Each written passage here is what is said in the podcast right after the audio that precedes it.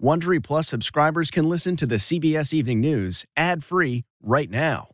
Join Wondery Plus in the Wondery app or on Apple Podcasts. This spring, if you'd rather spend time enjoying your lawn instead of trying to keep it alive, there's good news. True Green is the easiest and most affordable way to get a beautiful lawn. All you have to do is water and mow, and they'll do the rest. Weed control, fertilization, aeration, and even some things you might not even think of. They'll do all of it, while you can do literally anything else. With True Green, you could have your lawn looking as good as a putting green. That's not hyperbole. True Green is the official lawn care treatment provider of the PGA Tour. True Green offers a satisfaction guarantee, and they have a verified best price promise, which guarantees you the lowest price with no compromise on quality. You do you. Let True Green do your lawn care. Visit truegreen.com to get the best lawn at the best price with the best people guaranteed. Say goodbye to performance-robbing engine deposits with Shell V-Power Nitro Plus Premium Gasoline. Hate to break it to you, but lower-grade fuel can leave deposits in your engine that build up over time and leave your engine's performance severely lacking. Thankfully, Shell V-Power Nitro Plus removes up to 100% of performance-robbing deposits with continuous use in gasoline direct injection engine fuel injectors. Download the Shell app today to find your nearest Shell station and rejuvenate your engine with Shell V-Power Nitro Plus Premium Gasoline. Fuel up at Shell. The CBS Evening News, after this short break. Today's CBS Evening News podcast is sponsored by Ancestry. Ancestry can help you discover your origins, build a family tree, and search historical records, giving you more ways to connect with your family. It can even spark some interesting new conversations around the dinner table. Visit Ancestry.com to learn more. This is the CBS Evening News with Norah O'Donnell, reporting from the nation's capital. Good evening, and thank you so much for joining us. Tonight, the Justice Department is kicking 21 Saudi military cadets out of the country immediately after the FBI found they were posting jihadist and anti-American material online or looking at child pornography. Now, Saudi Arabia is a key ally, and the Saudis are here for aviation training on military bases. But the FBI says it only found out what the Saudis were doing while investigating last month's shooting at a Florida airbase. A Saudi pilot killed 3 sailors and injured 8 others at the Pensacola Naval Air Station. Well, tonight, the Attorney General is calling the shooting an act of terror. And he's asking Apple to help the FBI unlock the killer's iPhones. Catherine Herridge leads us off tonight with the new details. This was an act of terrorism. Attorney General William Barr said today Mohammed Saeed Al-Shamrani was motivated by jihadist ideology. The shooter posted a message on September 11th of this year stating the countdown has begun. The FBI investigation indicates that the shooter acted alone. However, 21 Saudi nationals who trained at U.S. bases are being kicked out of the country. Their social media accounts turned up postings with jihadist material and child pornography. I have one Navy officer shot up here multiple times. The FBI also provided harrowing details of the attack. The December 6th shooting at the Pensacola Air Station lasted 15 minutes. With 180 rounds of ammunition, the Saudi gunman killed 3 American sailors and wounded 8 other people before police killed him. 2 weeks before, the aviation student had visited New York City's 9/11 memorial. The shooter fired shots at pictures of the current U.S. president and a former U.S. president, and a witness at the scene recounted that he made statements critical of American military actions overseas.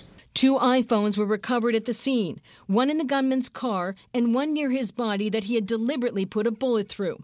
The FBI is now asking Apple for help unlocking the phones. It is very important for us to know with whom and about what the shooter was communicating before he died. And Catherine joins us tonight. How could these men who had posted these jihadist, anti-American materials make it into the U.S. in the first place? Nor, there are more than 800 Saudi nationals here for training, but the 21 expelled show that the vetting process was not comprehensive enough. The Pentagon says it's fixing that. From now on, investigators are doing a deeper dive on applicants to include their social media. All right, Catherine, thank you. A tornado ripped through Laurens, South Carolina today, sending cars flying through a high school parking lot. Luckily, no one was hurt. It was part of the same system that unleashed more than 40 tornadoes and killed at least a dozen people in recent days across the South and Central U.S. Here's Omar Villafranca. Cars were tossed around in a school parking lot when a surprise tornado touched down in Laurens, South Carolina. Students were in class, but no one was hurt. The unexpected twister dropped and lifted so quickly, meteorologists didn't have time to warn residents. In northwest Louisiana, an EF2 tornado with 135-mile-per-hour winds tore through the town of Houghton. Look at the size of that joke. That is a monster. A giant tree sliced through 84-year-old James Keene's house and landed a few feet from his bed. A middle-of-the-night phone alert most likely saved his life. I was in that bed and got up to get the phone and got right here when it hit.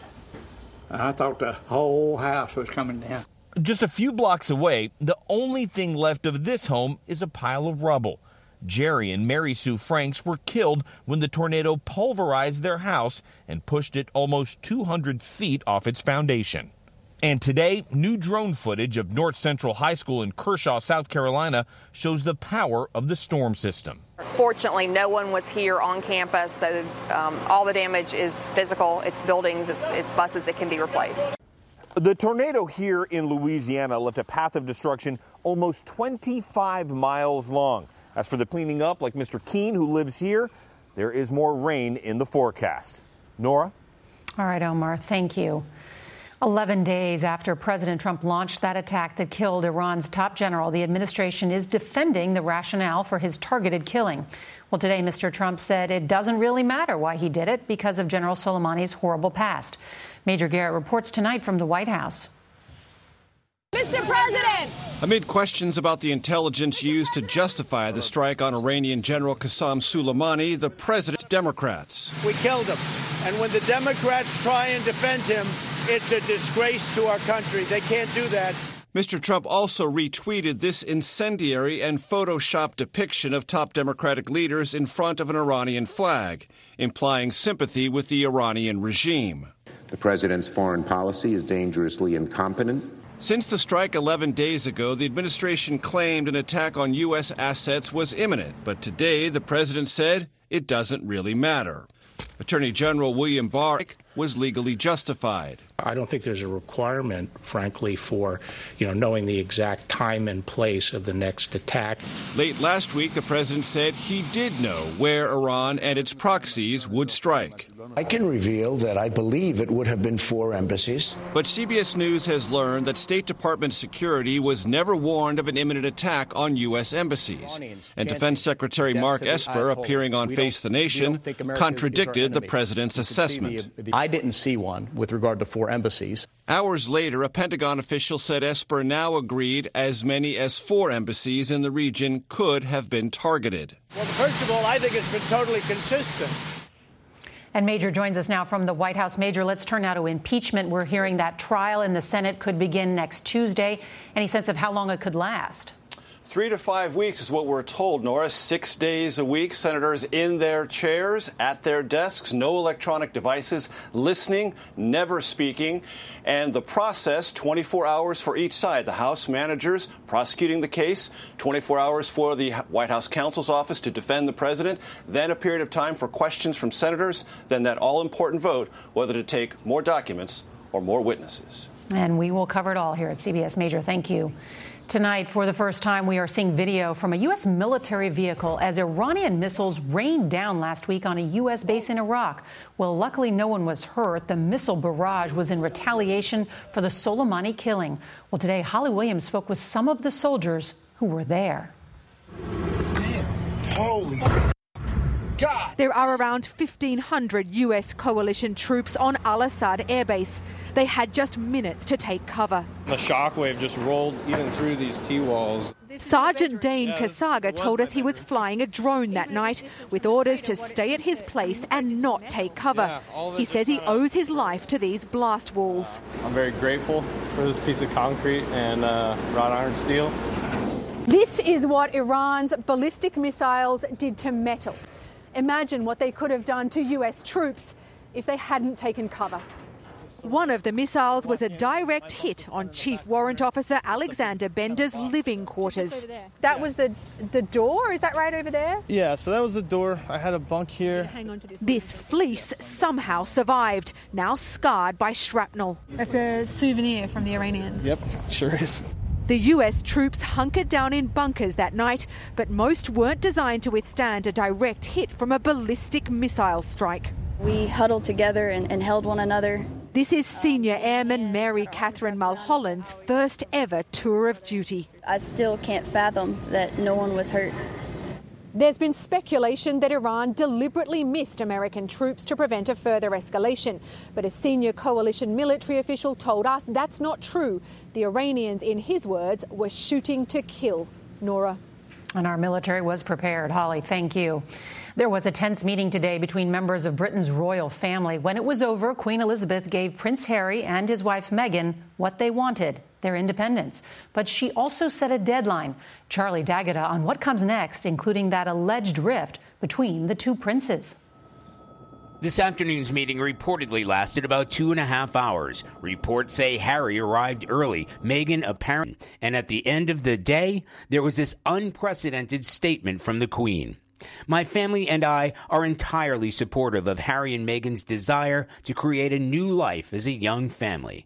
But she went on to say, although we would have preferred them to remain full-time working members of the royal family, we respect and understand their wish to live a more independent life as a family while remaining a valued part of my family. Under the deal, Meghan and Harry will live part-time in Canada during a period of transition. Meghan's already there with son Archie. One big question is whether Prince Charles will keep funding Harry and Meghan privately, says royal correspondent Roy Anika. But ultimately, it is about a family. And, you know, that brotherly bond that was once so close is broken at the moment. And I think, above all, William is very sad about that. William expressed his pain of not being able to put his arm around his little brother anymore. But today, in a show of unity, they issued a joint statement denying that William's bullying caused the split. Meanwhile, the Queen says she wants this all resolved in a matter of days. All right, let's see. Charlie, thank you. We're going to turn now to the 2020 presidential campaign. With 21 days before the Iowa caucuses, there's a lot of news tonight. New Jersey Senator Cory Booker has dropped out of the presidential race, and there's a fight between the two leading progressives. Ed O'Keefe is in Des Moines. One day before a high-stakes debate in Iowa, the long-standing truce between Senator Bernie Sanders and Elizabeth Warren appears to be over. There are reports that during a private meeting late in 2018, he told her that a woman could. The Warren campaign had no comment, but Sanders called it ludicrous and blamed staff who weren't in the room lying about what happened. And it contradicts what he has said publicly for years. In my view, a woman could be elected president of the United States. Sanders is also denying his campaign told volunteers to say that Warren only appeals to, quote, highly educated, more affluent people, and won't be able to expand the base of the Democratic Party. I was disappointed to hear that Bernie is sending his volunteers out to trash me. With 3 weeks until the Iowa caucus, Warren has been slipping in the polls, and Sanders is rising. And now another candidate is out. New Jersey Senator Cory Booker says a lack of money in the upcoming impeachment trial factored into his decision. I can't wait to get back on the campaign trail and campaign as hard as I can for whoever is the eventual nominee. He's the latest to exit the largest and most diverse group of contenders ever, down from nearly 30 to a dozen. And Ed joins us tonight from Des Moines. And to hear Senator Warren accuse Senator Sanders' supporters of trashing her, what's at the heart of this fight? Oh, Nora, this is all about establishing dominance over the liberal wing of the Democratic Party, and it could be a move by Warren to try to recapture some of that support. But it could backfire, because over the past year, Iowa Democrats have told us consistently they'd rather see the candidates focus on defeating President Trump than themselves. So if this keeps up, it could benefit other candidates like the guy who rents this space, Joe Biden. Nora? All right, Ed. Thank you. Tonight, shockwaves are rippling through Major League Baseball. The league hit the Houston Astros with harsh penalties today for illegally using technology to gain an edge, stealing secret pitching signals used by opposing teams. Mark Strassman now on the hard and fast fallout. The Houston Astros are world champions. Houston celebrated when the Astros won the 2017 World Series. Not today. Turns out the team had been cheating for months. They stole signs from a center field camera trained on the opposing team's catcher.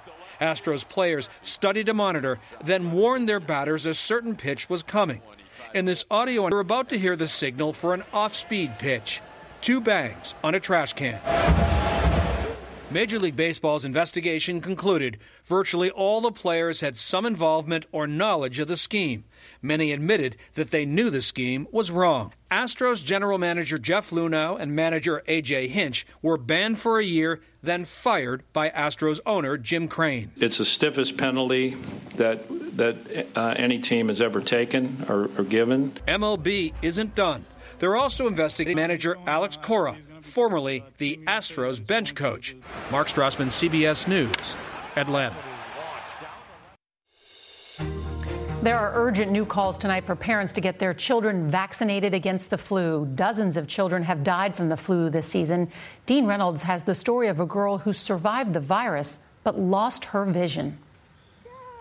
It started with a low-grade fever last month, but by Christmas Eve, 4-year-old Jade DeLucia was unresponsive. Amanda Phillips is her mother. She was just laying in her bed, not moving. Her eyes were kind of up in her head, and she wouldn't wake up. Jade had the flu, but even worse, a rare complicating infection was attacking her brain. She got a flu shot last March, but not for the current season, which started this fall. Dr. Alex Basuk treated Jade after she was medevaced to the University of Iowa Children's Hospital. The key point in this case is that it has to happen every season. The vaccine is not a once-in-a-lifetime vaccine. It's not a once-a-year vaccine. It doesn't last a year. The onset of this flu season is the earliest since 2003, and it's hitting children particularly hard. Already, there have been a total of 32 pediatric deaths reported to the CDC. The highest number at this point in the season in 5 years. While Jade steadily improved in the hospital and is now home, the infection has robbed her of her sight, at least for now.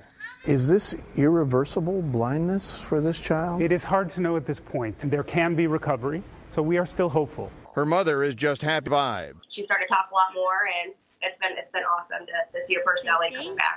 Dean Reynolds, CBS News, Iowa City, Iowa. Good job. And she wants to remind people to get vaccinated. You've heard the saying, it's not the hand you're dealt, it's how you play the cards. Well, tonight, a young hockey player is proving that's true. Here's Nikki Batiste. At age 7, Sabrina Scally is already a slick skater. But it's the move she made off the ice that has scored big.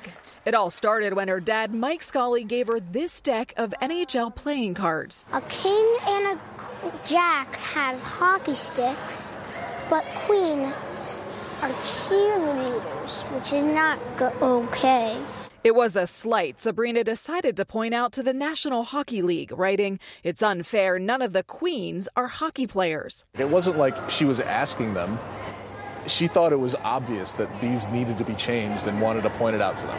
It was a body check the NHL could hardly ignore, replying, "As a young girl, you represent everything we believe in and the power that sports brings us together," and promising Sabrina she would receive the first deck of its new playing cards, with the queens now holding hockey sticks. When you found out the NHL changed their playing cards just because of you, what did you think?